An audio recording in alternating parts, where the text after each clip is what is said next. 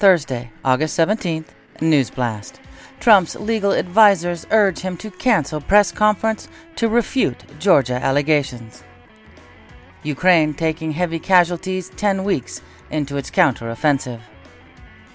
Trump's lawyer seeks to delay federal election trial until 2026. Maui official defends his decision not to activate sirens amid wildfire. I do not regret it. Maui's top emergency official resigns after criticism for not activating sirens during fire. The British Museum fires employee for suspected theft of ancient treasure. Camp Pendleton Marine, charged with sex assault, says he met missing 14 year old girl on Tinder. Ex wife of slain Microsoft executive Jared Bridegan, charged with his murder.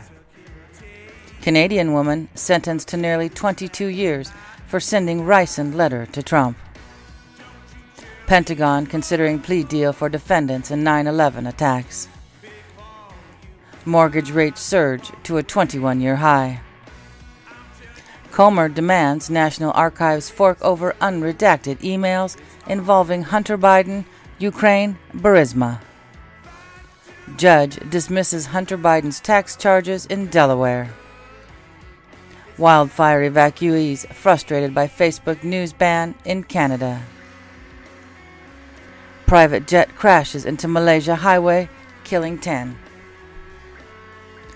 1 John 4:13 This is how we know that we live in him and he in us. He has given us his spirit. When was the last time you changed a diaper?